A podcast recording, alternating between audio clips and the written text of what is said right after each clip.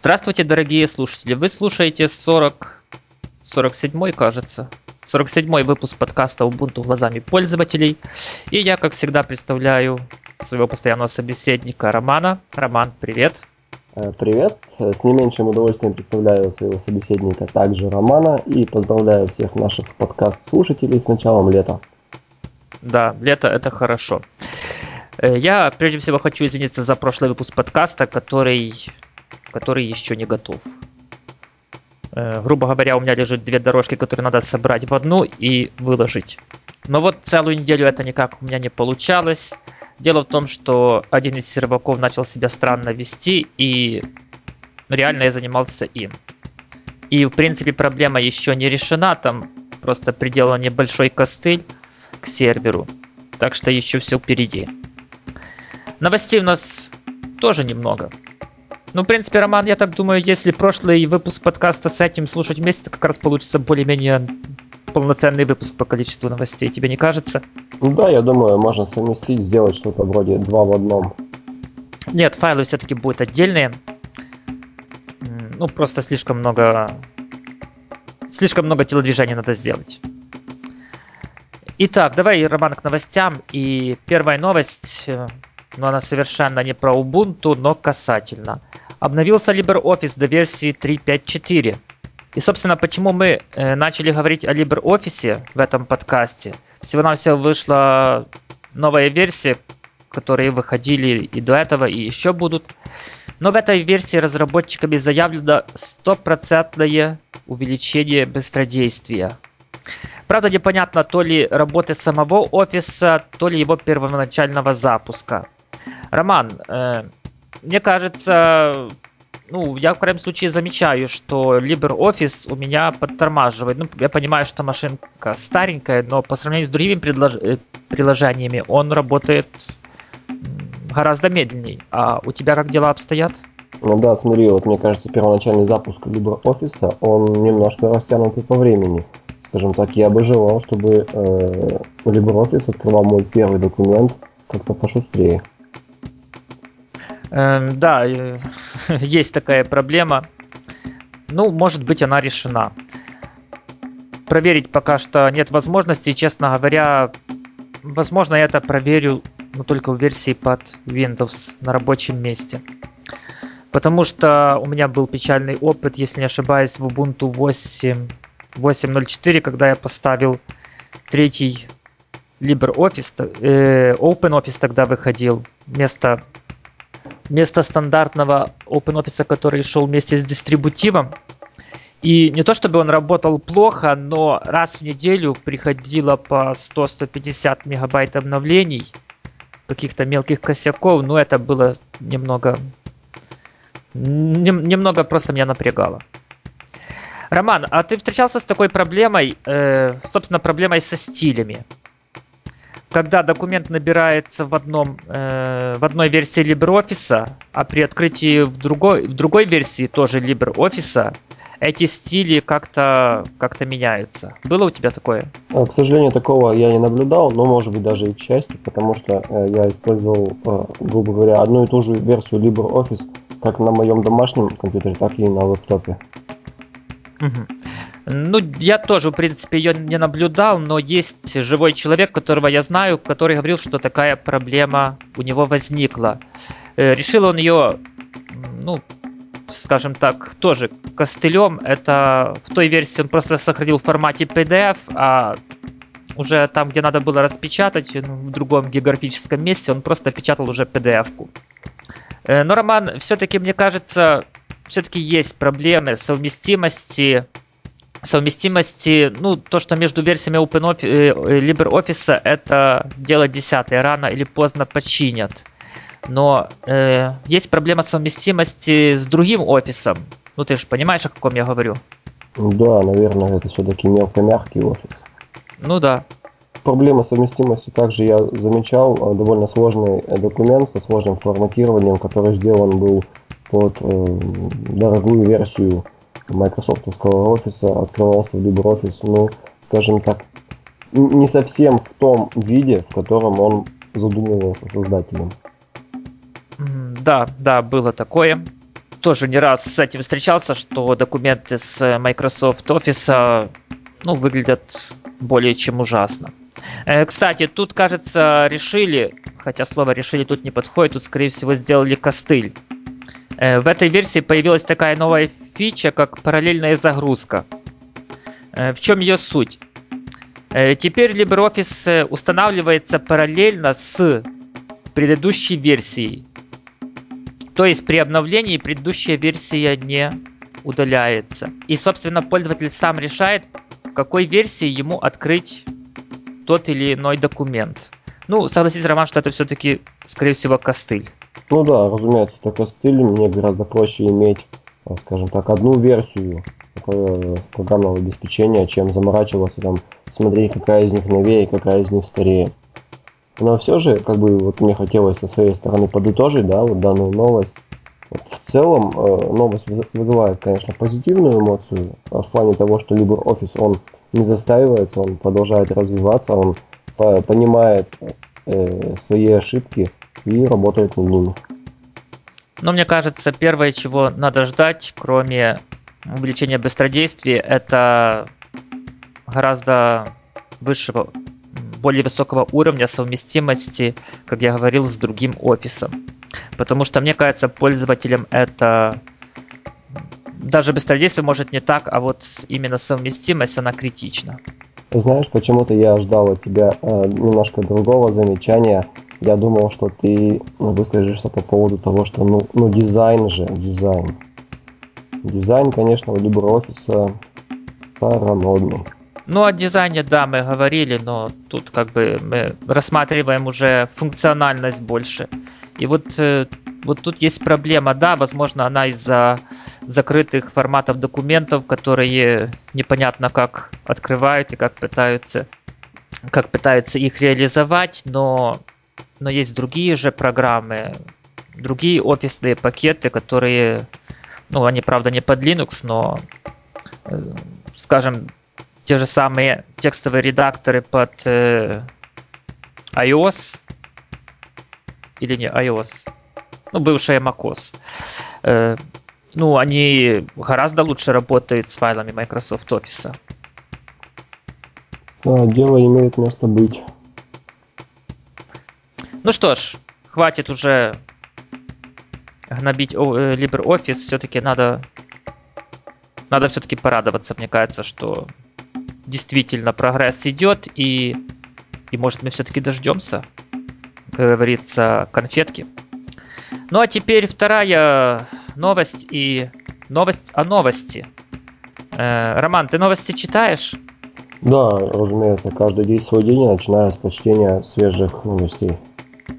Ну, теперь ты можешь читать их прямо из Дэша. Э, появился разработчик, не буду я сейчас искать его имя, это не важно, в крайнем случае по ссылочке вы найдете эту деталь, если она вам важна. Который разработал новую линзу для Дэша и теперь, введя в, стро в строке поиска какой-то запрос, он выведет вам новости, которые повязаны, ну, грубо говоря, там с телевидением, ну, такие вот развлекательные, развлекательные новости. Роман, э, тебе не кажется, что такой способ будет довольно неудобен, потому что, да, новости, оно ищет, картинки какие-то выводит, но э, для того, чтобы открыть новость, все-таки надо клацать по этой э, клацать по этому результату и ждать, пока запустится браузер. Э, да, возможно, это немножко неудобно, но, скажем так, со своей точки зрения, мне кажется, что Dash обрастает все более и более э, новыми и разнообразными в своем плане функциями.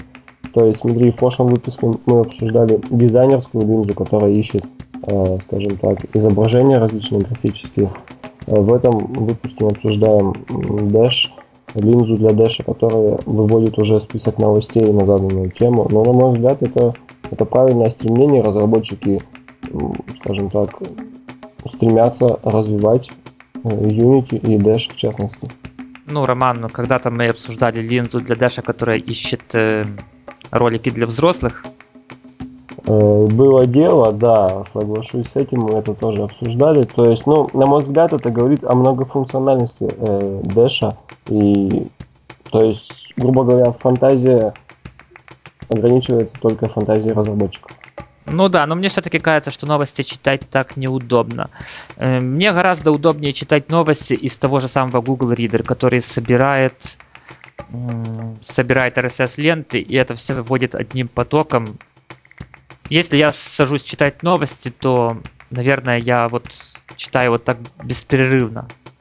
То есть закончил новость одну, интересно там пометил ее, отложил, там сохранил. Особенно если она для подкаста подходит, так э, перенес куда надо, чтобы оно не пропало, ни в коем случае не потерялось. И сразу же переходится к следующей новости. Мне кажется, что, ну это, конечно, может быть и только мое мнение, но так гораздо удобней. Э, возможно, но, скажем так, э, начать работу с введения новости в строке Дэша на мой взгляд, ну, немножко проще, чем открыть браузер, открыть Google Reader и искать новость там. Тебе не кажется? Ну, может, э, этот способ, вот знаешь, я вот сейчас придумал для чего. Если человек ожидает какую-то новость, вот он может суто проверить, а, собственно, уже наступил, наступило то событие, которого он, которого он ожидает, или все еще нет. Вот может, вот для такой сигнализации оно подойдет. Ну да, действительно, то есть стоит проверить э, поисковую строку на запрос спорт лото 2012 или что-то в этом роде. Да, да, может быть вот действительно вот такой экстренный поиск новостей и оправдан будет. А может кому-то эта линза покажется удобной, и он без нее жить не может. Люди-то разные, правильно, Роман? Угу. И у каждого свои извращения. Ну, теперь, наверное, к третьей теме. И перед тем, как мы ее начнем, Роман, я хочу тебя спросить, ты разбираешься в автомобилях? Ну, скажем так, я разбираюсь на уровне картинок и обсуждения марок автомобилей. А, ну, отлично, тогда, тогда нас, нам есть о чем поговорить, потому что я тоже не разбираюсь. Э, собственно, Роман, новость добавил ты, так давай расскажи пару слов, о чем, собственно, новость-то. Э, я думаю, что если среди наших подкаст-слушателей есть люди с достатком э, выше, скажем так, намного выше среднего, то следующие новости их крайне обрадуют. Дело в том, что немалоизвестная компания, как Cadillac, э, будет выпускать свою новую модель люксового седана Cadillac XTS, которая будет комплектоваться автомобильной информационно-развлекательной системе Kia, которая расшифровывается как Cadillac Users Experience – а, и, собственно, к чему новость-то? Дело в том, что вот та самая QA будет работать на базе Linux. Она обеспечивает э, доступ к такой информации, как состояние э, автомобиля, то есть скорость, запас бензина, температура различных датчиков э, и тому подобных вещей. То есть, э, на мой взгляд, это очень удобно. Это заменяя, скажем так, ну, уже порядком устаревшие аналоговые такие приборы, как спидометр, там, тахометр и тому подобные вещи. Все-таки мы же живем в 21 веке, и пора уже переходить на, на новые интерфейсы для автомобилей, тем более таких дорогих автомобилей, как Cadillac. Но интерфейс управления автомобилем остался все тот же руль. Ну, я думаю, что это все пока. Перейдем на джойстик или клавиатуру. Ну что, то, что они предлагают, мне кажется, вот э, пока что вот картинки красивые, да. Но вот это кажется мне пока что такой системой мониторинга, не больше. Ну, с небольшими примочками наподобие интернет-радио и MP3-плеера, вот, вот не больше. Ну да, оно все красиво собрано и все работает как единое целое. В принципе, в принципе, это хорошо. И то, что они выбрали Linux, ну, ну, по-моему, тут даже обсуждать э, роман нечего, потому что, ну, а что еще? Ну да, действительно. И также еще радует то, что эта система позволяет взаимодействовать с другими устройствами, либо через э, SD-карты, или через Bluetooth. И даже есть там, я, конечно, не понял сути, э, порт для MP3 плеера.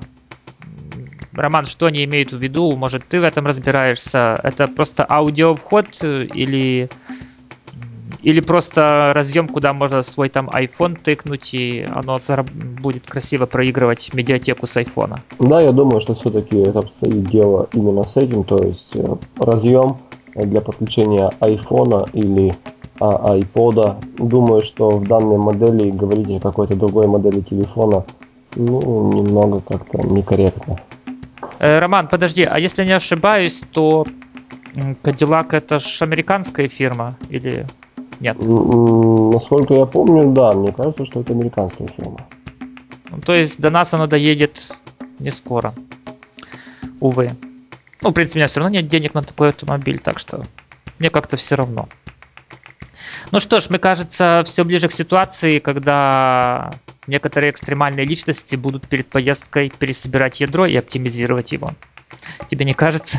Да, я думаю, что какой-нибудь мега фанат автомобилей, который, грубо говоря, э, разбирается в подвеске двигателей, он приобретет новый скилл по пересобиранию ядра и подключению новых фич. Да, оптимизация под русские дороги. Ну, еще вот Роман, ну это не ради смеха, но я вот хотел бы, честно говоря, хотя бы увидеть один автомобиль на Windows. Помнишь, когда-то раньше ходила такая юмористическая заметка, что было бы, если бы Microsoft делала автомобили? Да-да-да, помню, было дело. А заметка была достаточно распространена. Честно говорю, хотел бы посмотреть. Может Windows 8 где-то где-то будет использоваться? Быть может, но смотри, такой, скажем так, гигант, э, как Cadillac, он почему-то не задумался о Windows 8, а комплектовал Ну там не машину. только Cadillac, там еще несколько фирм, которые это будут, э, некоторые, несколько производителей автомобилей, которые тоже будут этим использовать эту систему. Просто у меня сейчас нету текста новости перед глазами, но я вот помню, что там перечислялось что-то около 5 или 6. Да, с твоего позволения я перечислю. Эти модели это BMW, э, Jaguar, Land Rover, Nissan, General Motors, Hyundai, Renault, Peugeot, Citroën, Mitsubishi и SAIC.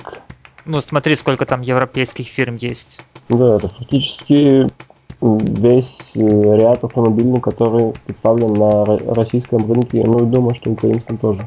Ну да, нам, нам, нам ближе к ним, чем вам. Географически я имею в виду. Тем более. Ну что ж, Linux на автомобилях. Помнишь, мы, когда еще начинался этот подкаст, кстати, это примерно год назад, надо бы где-то точно дату посмотреть.